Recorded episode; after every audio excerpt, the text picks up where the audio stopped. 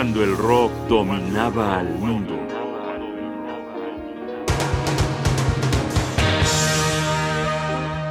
Las puertas de la percepción.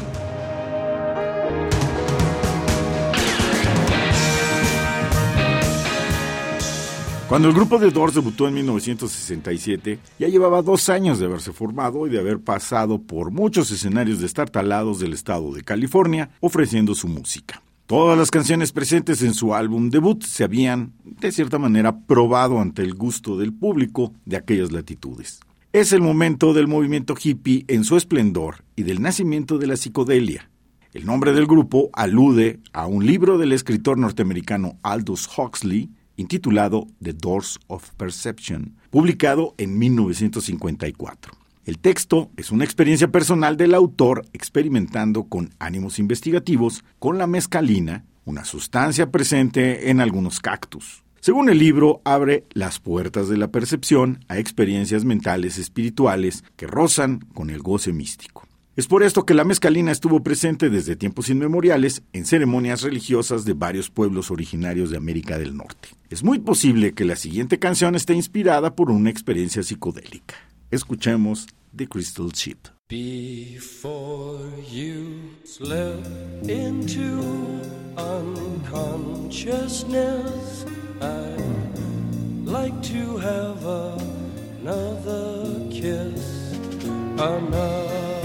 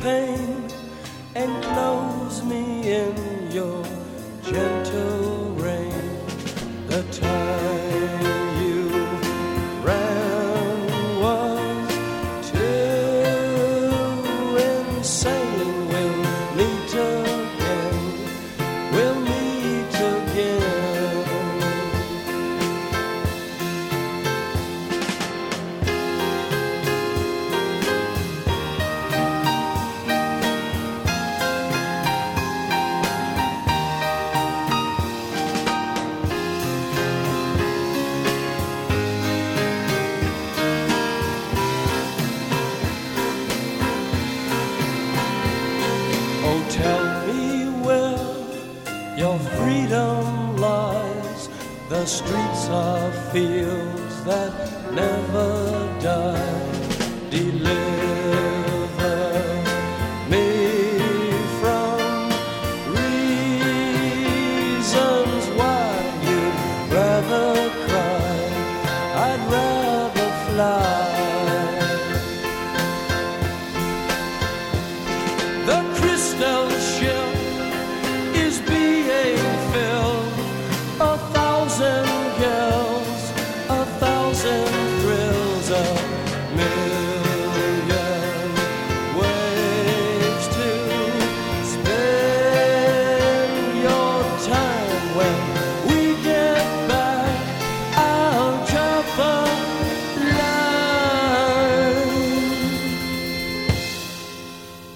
Para que Huxley y muchos otros experimentaran con alucinógenos, tenemos que convocar a una figura clave, el psicólogo Humphrey Osmond, el mismo personaje que acuñó el neologismo psicodelia, es decir, lo que manifiesta la mente.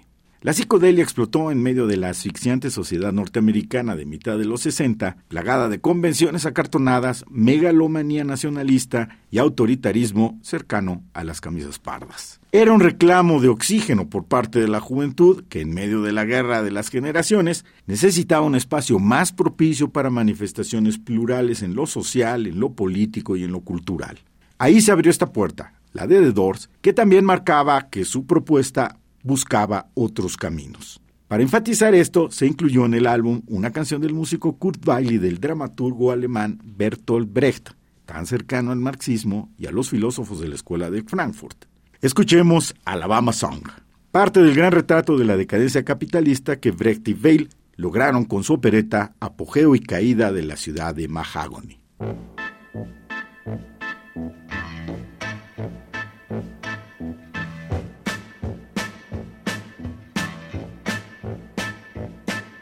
Mahagony. me the way to the next whiskey bar.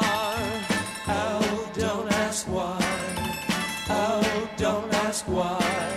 Show me the way to the next whiskey bar. Oh, don't ask why. Oh, don't ask why. For if we don't find the next whiskey bar, I tell you we must die. Tell you we must die. I tell you, I tell you, I tell you we must die.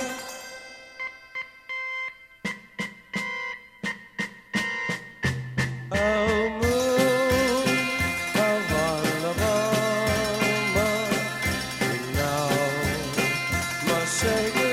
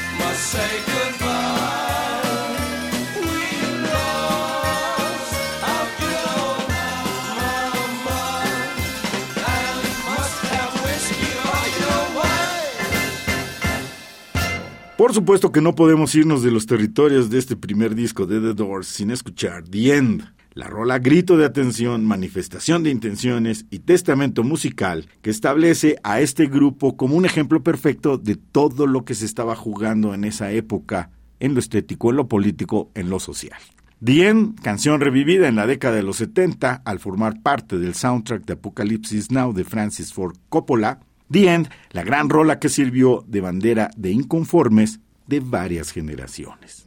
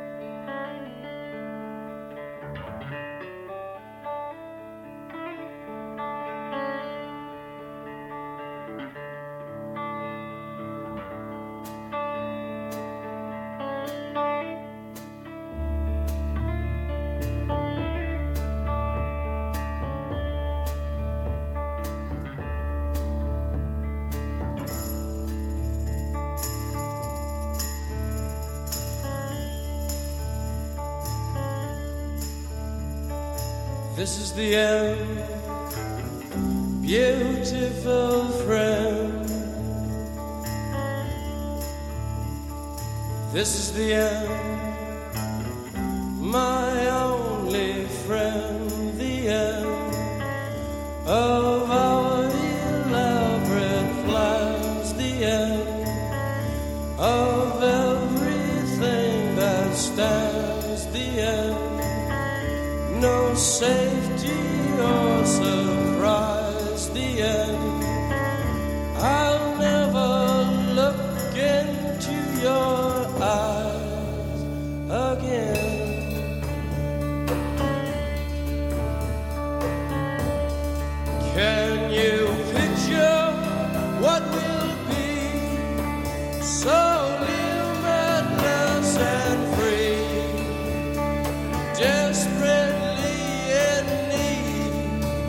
some strangers have been.